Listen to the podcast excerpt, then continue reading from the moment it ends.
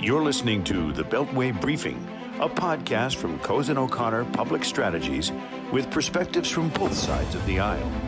Now, for political insight and strategy, let's get started with your hosts. Hi, this is Caitlin Martin. This is Patrick Martin.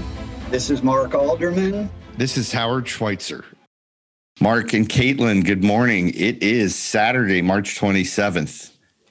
I'm, I'm very di- I'm very discombobulated. I'm, I'm extremely discombobulated by the fact that the Sweet 16 for my team is starting on a Sunday. I I, I am just off kilter, but well, the good uh, news is you have games Monday and Tuesday. So that's true. That's hopefully Michigan hopefully, may not. Right? Hopefully, Villanova big, may not. We'll the see. Big Ten has not distinguished itself, notwithstanding the fact that uh, Caitlin, we had the uh, strongest conference this year, but not in the tournament. Not in the tournament. This is the Big Ten being punished for admitting Rutgers and Maryland and not just being a Midwest conference. Penn State and Nebraska were a little bit of a stretch, but Rutgers and Maryland, this, this is punishment for overreaching. Is it, it's the basketball gods, Mark? It is. It's the basketball gods. Okay. All right, guys, I got to start paying attention to sports. no, we're done.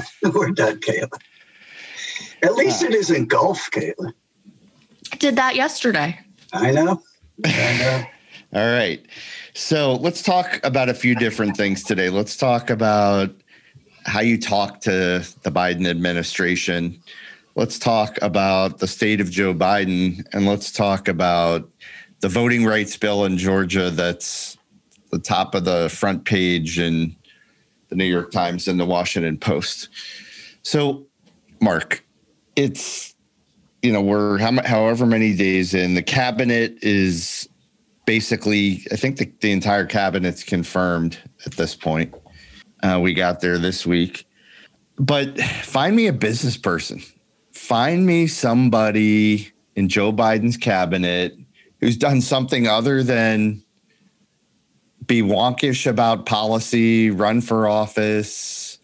I mean, find me a business person. It's this well, is Obama. This is Obama 2.0. I remember some of the Obama business supporters having frustration themselves with this issue.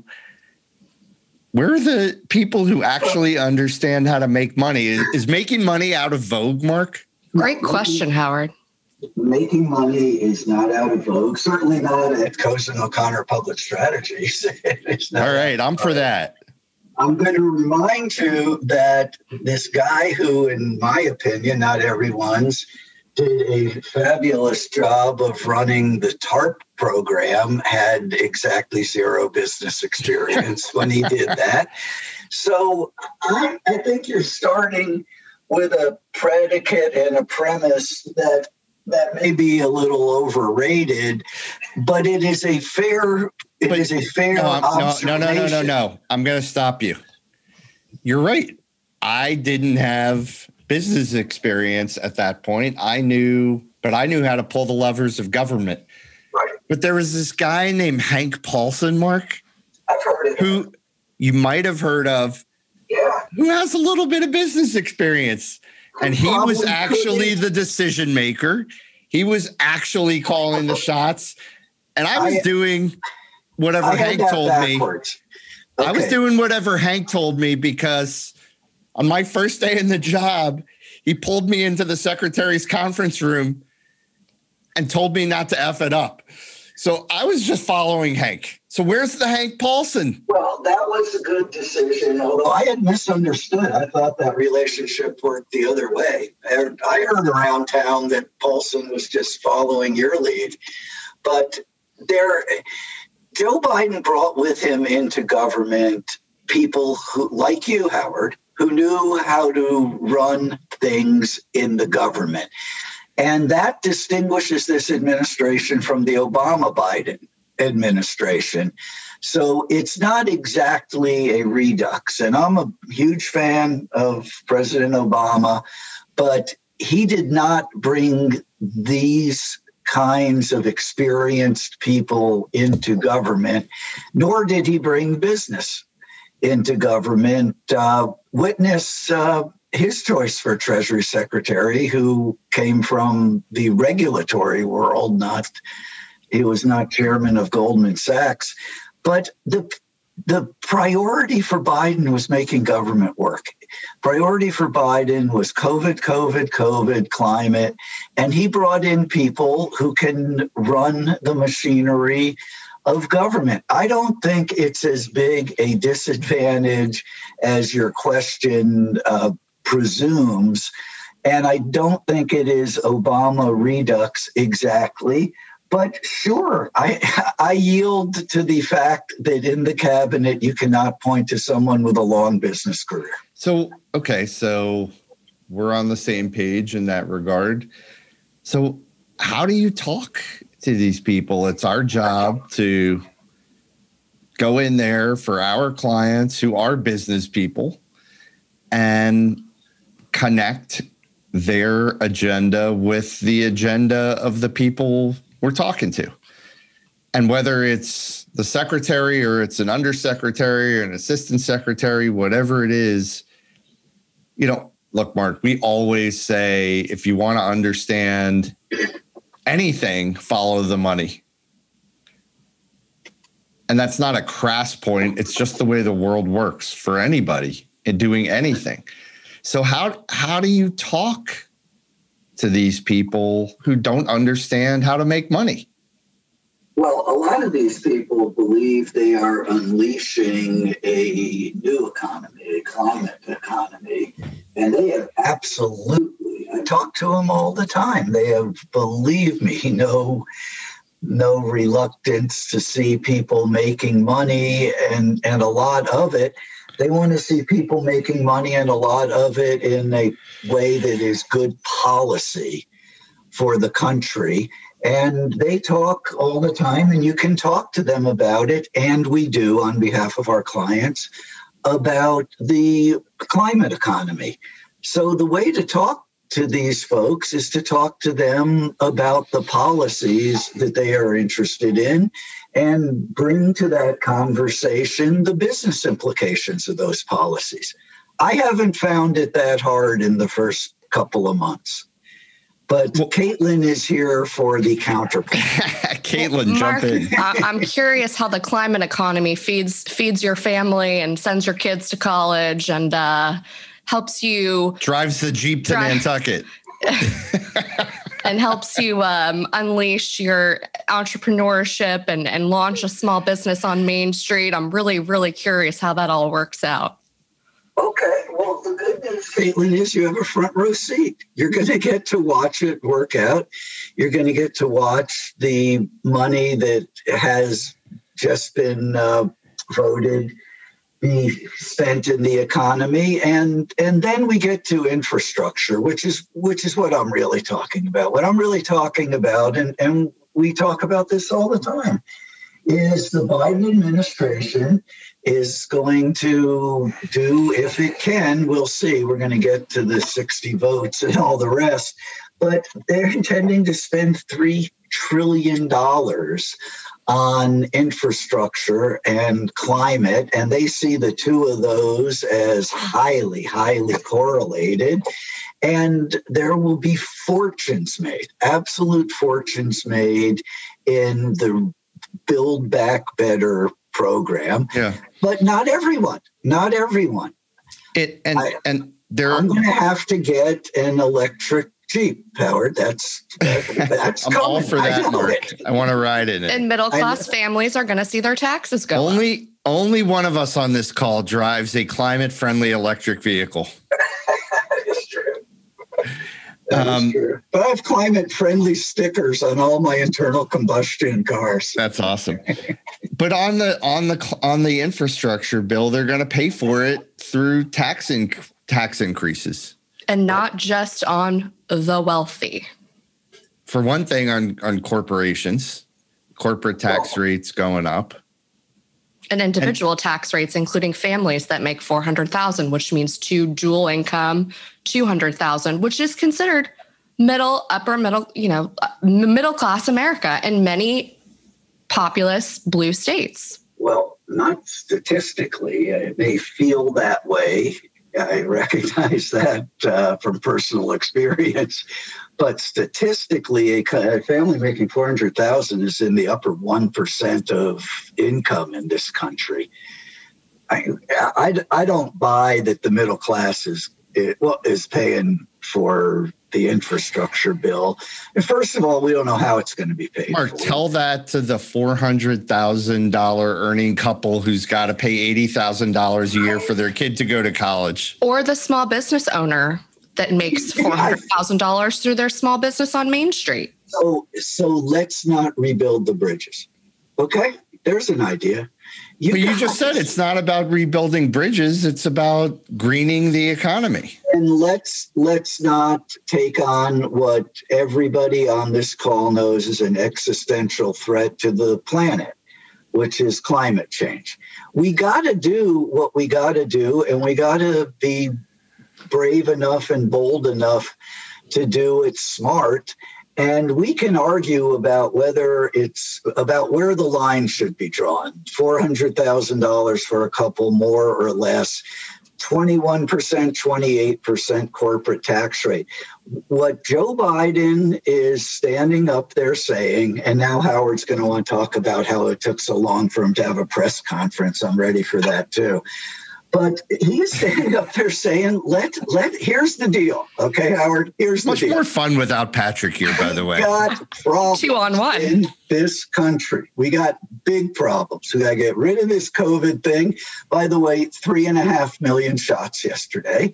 We got to get rid of this COVID thing, we got to start attack, attacking climate, or we aren't going to have to worry about taxes or anything else. If uh, Caitlin, your state of Florida is going to be an island, it's already a peninsula. It's not going to take much for it to be an island, and half the island will be underwater. We got problems, and we got to pay for them, and that's what leadership is about. Right, hundred percent, Mark. But that's where. But we got we have to pay for them in a way that enables the country to thrive.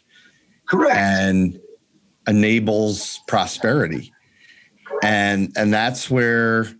Look, eh, look, you're right. Like this is reality. It? Joe Biden is the president. He gets to pick his people. And what we are telling our clients is you have to speak like it is what it is. And you have to speak to the things that they are prioritizing if you want to get anything done. And by the way, don't count on getting away with lip service. I think the thing for the my observation, and this isn't just a federal observation, is we are way beyond preachy rhetoric about you know green the green company and and equity and and it's it's show me time.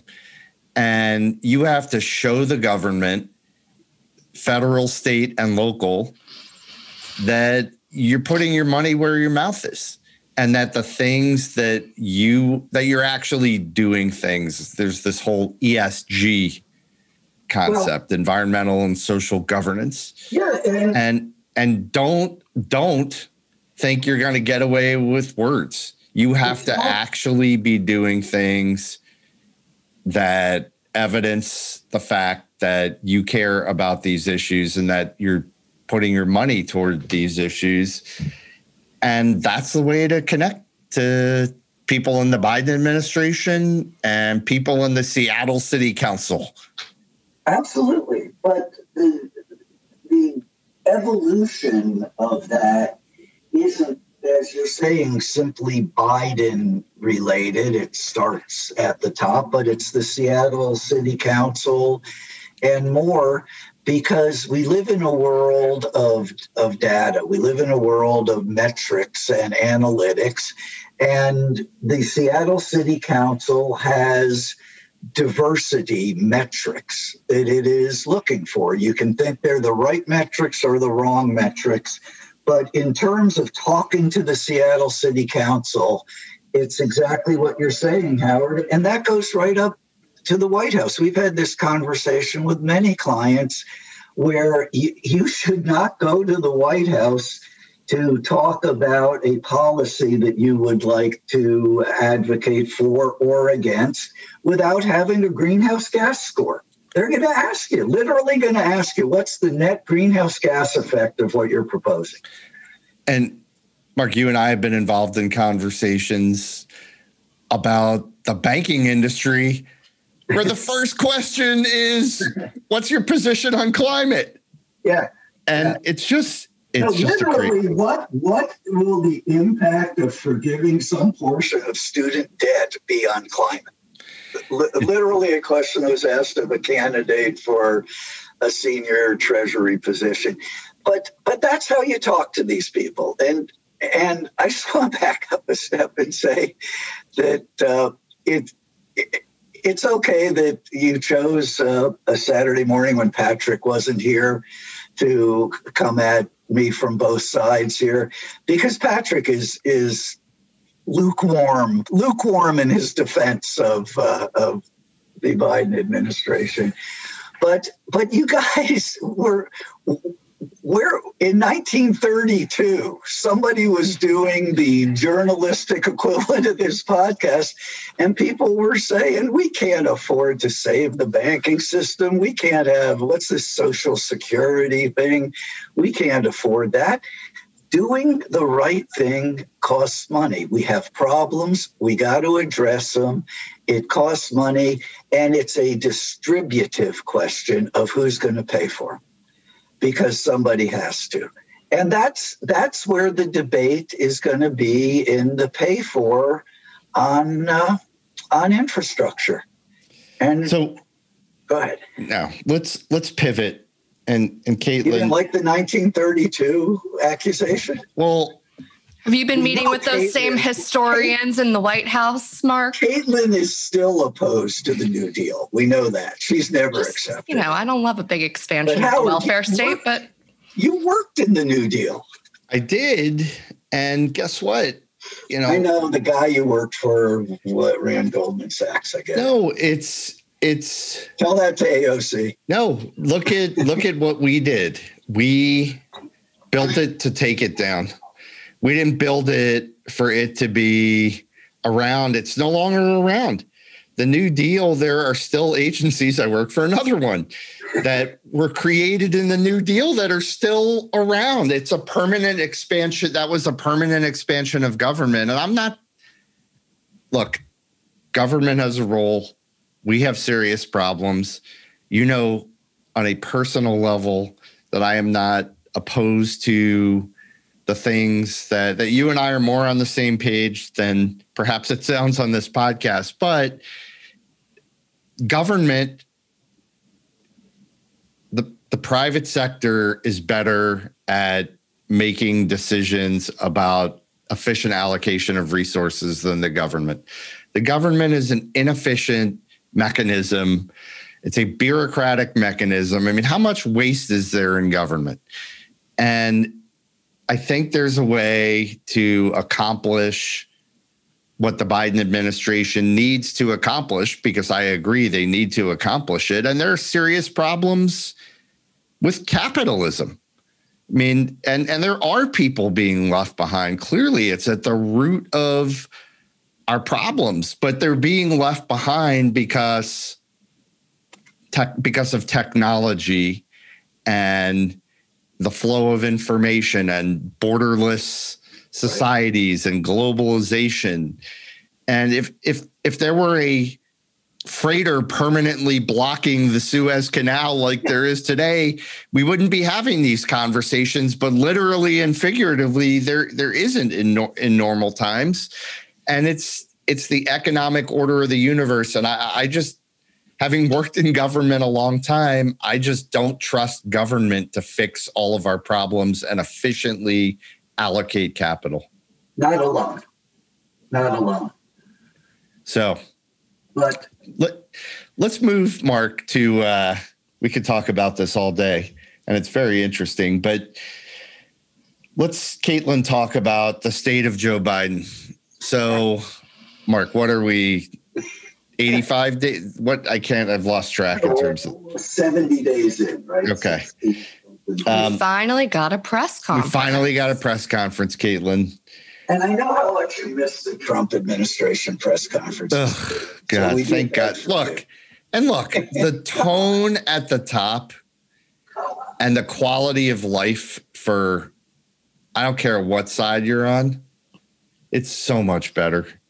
So much better. And and to me, it's far and away the most important thing. But it, it still feels, Caitlin, like the Joe in the basement strategy of the campaign. We finally got a press conference. Um, we saw Joe Biden trip three times, trying to look like a tough guy getting up Air Force the stairs to Air Force One. Caitlin, what do you make of of Joe Biden? You know, this many days in? I think the press conference was hard to watch. It was a little uh, blunt. Um, he was really blundering. He struggled to answer pretty basic questions. And the questions he was getting asked by the media could not have been more softball questions, not one single question about the COVID pandemic, as more than the majority of our K through 12 school kids still are not in school five days a week in person. Uh, it was, frankly, in my view, pretty out of touch based on the questions that the reporters were asking. And um, you know, Donald Trump never got such simple, easy questions from the uh, from from the press. Um, I was I was a little uh, I was it was hard to watch. It's it was hard to watch. Mark, are you concerned? No, no. We know the answer is no. No, but the answer is sincerely no. And I want to tell, I want to agree on one thing with Caitlin, and then tell her why she's wrong about everything else.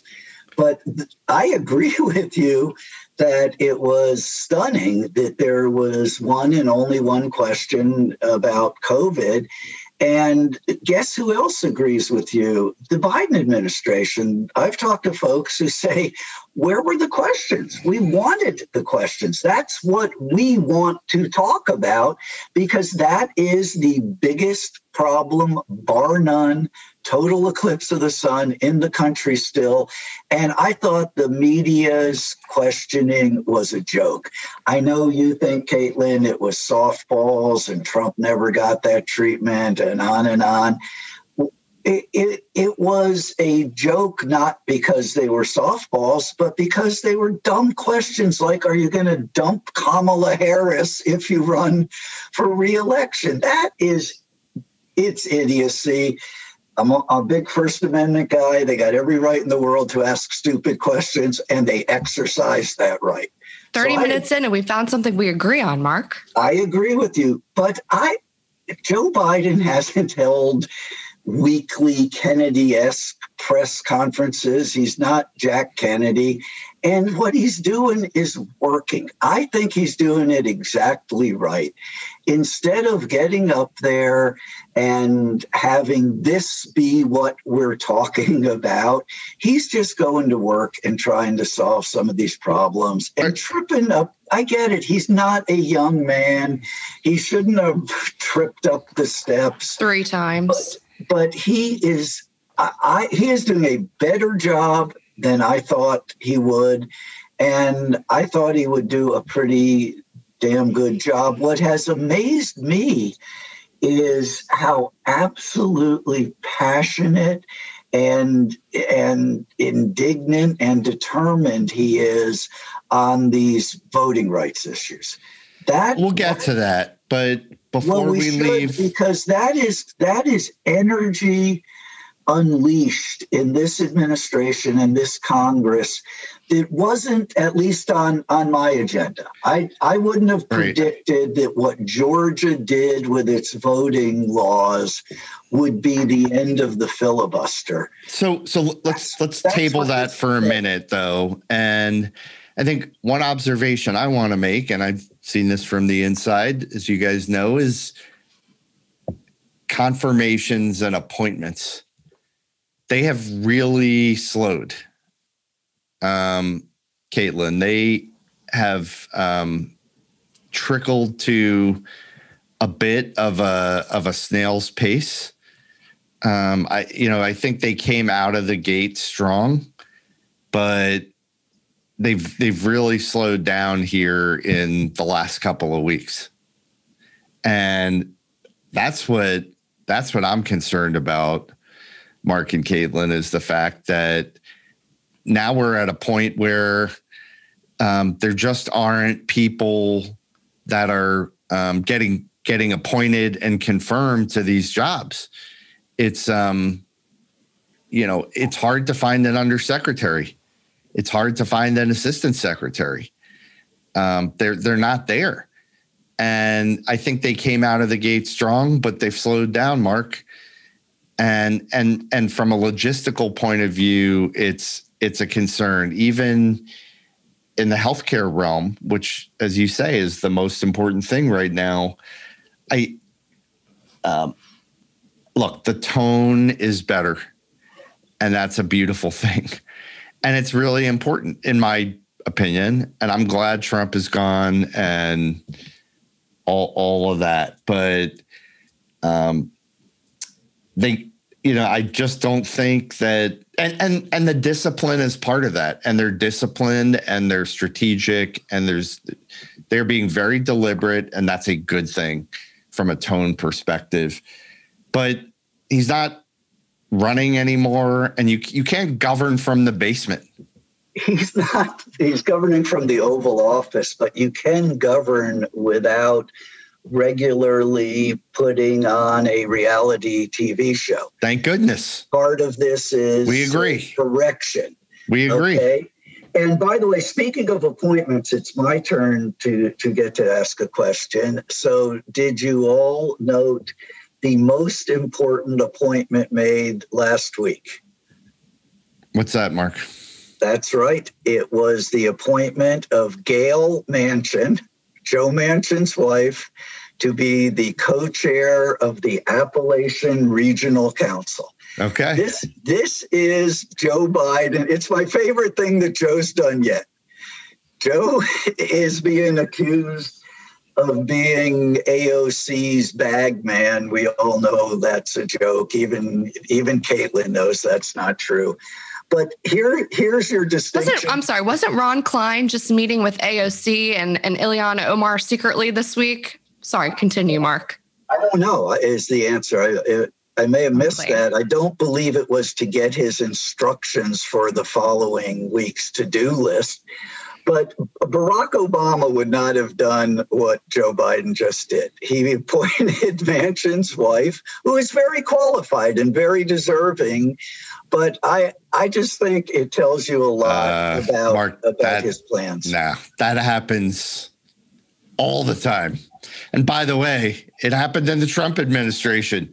Oh, yeah, yeah. Donald Trump appointed the majority leader's wife Secretary of Transportation. And it happened in the Reagan administration and it happened in the Clinton administration. And yes, Mark, it actually happened in the Obama administration. Not often enough, is my point. Not often enough. Um, let's move to voting rights because you started the discussion, Mark, and it's it's a very hot topic, as I said earlier. Um, Georgia's been in the news. Georgia passed a voting rights bill, a voting maybe it's not rights, um, and and there's you know, Joe Biden said it's it's Jim Crow esque. Um, it's screaming at everybody from the front pages. But I've talked to some people that I trust down in Georgia about the evolution of the bill and and there were some very extreme and upsetting and unsettling proposals but what actually got passed um, isn't what everybody is making it out to be it doesn't restrict early voting it arguably expands early voting. The the the provision of the bill that people are most upset about is the provision that criminalizes giving out bottles of water to the the so-called thirsty voter restriction, which is the dumbest thing I've ever heard, by the way, all around. but it just doesn't seem like it Well, is. It's now in Georgia, it is now illegal to give someone a bottle of water while they're waiting in a line to vote, but not illegal to buy assault weapons on the open market. So there's something backwards. We didn't even get to uh, to gun control, but the, the Georgia bill, I, I have not studied it. I don't know honestly what it says. I know only what it's been reported to do. Right, which is skewed. Which is what matters. It's the narrative. And maybe no, So the narrative, actually- not the facts, matter. it actually matters what it does because it is a mechanical bill in a sense it's it defines how people uh, how people cast their ballots it's very mechanical it may or may not restrict voting rights in Georgia the way it's been reported to. I, I look forward to taking a look at it. It may also motivate Democratic turnout. Who knows which way it cuts in the next election? But it's undeniable, undeniable, even though I look forward to two denials of this undeniable fact uh, as soon as I'm done talking. It's undeniable that there is a concerted, coordinated effort uh, in this country at the state level among Republican legislatures, especially where there are Republican governors, to roll back some of the voting right provisions that resulted in the 2020 election being conducted as it was. That's that's happening. And what it means politically is extremely consequential because I I didn't think there would be filibuster reform and I didn't think it would happen both because there are a few folks Manchin among them who say they they won't do it but also because I didn't think you were going to see the death of the filibuster over how much money to spend on COVID. I didn't think there was an issue that was going to take down the filibuster. Voting rights might be that issue. The narrative has developed, the energy, I cannot tell you the energy behind this among Democratic senators. I've talked to 10 of them in the last two weeks, and there is ferocious energy about doing something about what is perceived as suppression of voting rights. okay but is is have you talked to joe manchin or kyrsten sinema because that's all that matters As a matter of fact, yes, to uh, Kyrsten Sinema. I I didn't. It was early in my conversations. I hadn't yet read the book Sheldon Whitehouse told me to read. I'm now better prepared for my discussion with Senator Sinema. But you have the President of the United States talking to his friend Joe Manchin about this. Maybe it happens, maybe it doesn't. But my point is that of all the issues that the Democrats may be willing to to actually do this for, voting rights is the top of the list. I don't think the record breakout turnout that we saw in, in, in this year's election or in, in last year's election shows that there's a problem with the way the system currently exists. But what we did see was a lot of concern about the integrity of the process. And states are looking at ways to tighten things up and fix that so that our, the American citizens have more trust in the system. You don't believe that. I don't do. believe that. You don't believe that this isn't a calculated campaign by the Republicans in Republican controlled states to suppress Democratic vote. That that is that is what this is. It's it may or may not be unconstitutional. The Supreme Court will decide. I think we all have a pretty good hunch which way this Supreme Court will decide that. But to talk about election integrity, Caitlin, I'm, I'm I don't. We're not going to agree on that. Okay.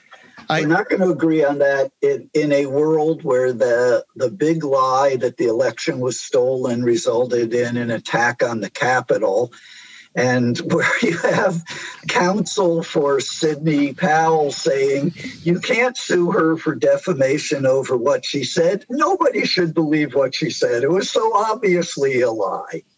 And what what this isn't about the integrity of, of elections. This is about winning elections. And uh, and I think the energy unleashed in the United States Senate on this issue is something I didn't see coming and could have historic consequences for for the filibuster, which isn't even the filibuster as we know it's the cloture rule. I just wish the cloture rule, I just wish we could get to a place where the narrative, the media would cover things in an honest, straightforward, factual, and even handed way. Because right now, this is a little bit of a pivot, but to me, it's kind of all connected. You've got a humanitarian crisis on the southern border. And look at the way that I'd rather have Joe Biden than Donald Trump any day of the week and twice on Sunday. But isn't it sad but, you have to say that every time you just want to make a clear point, Howard? Right. It is. And I, I feel compelled to say it because at the same time, I want to say that if Donald Trump were the president, or frankly, any Republican, the coverage would be dramatically different than it is for for Joe Biden. And I think one of the um, sad it, to me, it's so sad that we can't deal with immigration. And I think that could have been, could be, could have been one of the things that actually gets dealt with um, during this administration. And and I think the Republican Party needs to deal with that as much as the Democratic Party wants to deal with it because the demographics in this country are changing.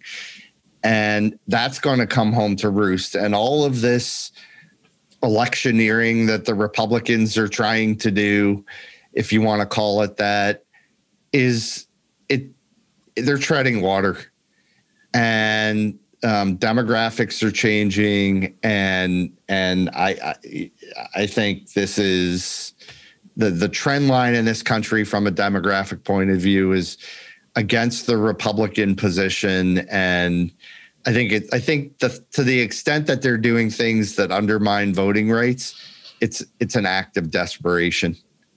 That's that's how I see it. Just to connect everything. Um, and I just wish that things would be covered even handedly. But they're not covered in my view. They're not covered unfairly in one direction or the other. The problem is you can't find the signal in the noise altogether because so much of the coverage is politically biased and motivated in both directions the most popular cable network in the country remains Fox News, although it's had some atrophy. You can't tell me that you think they're doing a good job of covering the news straight and that it's the liberal media yeah. that, that is biased it's it's impossible to know where yeah, to but go for facts on either side. I do not watch Fox News, but the New York Times and the Washington Post should not be either side. They should not be and the Post is better than the Times in my opinion, but they should not be you shouldn't even have to ask the question. That's not Fox News. And MSNBC kind of the equivalent of Fox. I, I don't know. I find it to be more factual than than I don't watch Fox than than Fox, but places mainstream media like the New York Times and the Washington Post should be balanced and you should be able to read it without bias and and it's grossly biased mark well, and, nobody is certainly not going to disagree that it should be balanced and unbiased unless it's an editorial page uh, opinion. We can disagree about how biased it is. I actually think the Post is as close as we have to an all the news that's fit to print uh, platform. I know that's the Times. They, they surrender. Democracy dies in darkness. That's the yeah, post. Yeah, no, the post I, I, think does does all right, but yeah, yep. it's the it's the noise. It's there is way too much noise in the system to find the signal, and and the country would be better off if there were more common agreement on facts. Yeah. Okay. Well, we made a lot of noise this morning, but it is a beautiful Saturday, and I hope uh, you guys enjoy the day and our listeners enjoy the day. And uh, thank you for listening. I'm looking out my window, and we're fortunate to live on a street lined with cherry blossoms, and the the trees are about to pop. So, uh, happy spring! Enjoy and uh, a spirited Saturday as always. Thanks, get out, guys. Get outside, Caitlin. I think some some fresh air will do you clear your head. Clear your head of all these talking points oh. left over from the last administration. Bye, guys. We'll continue this conversation next week. to be continued. You've been listening to The Beltway Briefing, a podcast from Cozen O'Connor Public Strategies with perspectives from both sides of the aisle. Please subscribe to our podcast so our episodes are automatically sent to you when they are released. The Beltway Briefing podcast has been produced by Hometown Podcasts and Audio, Washington, D.C.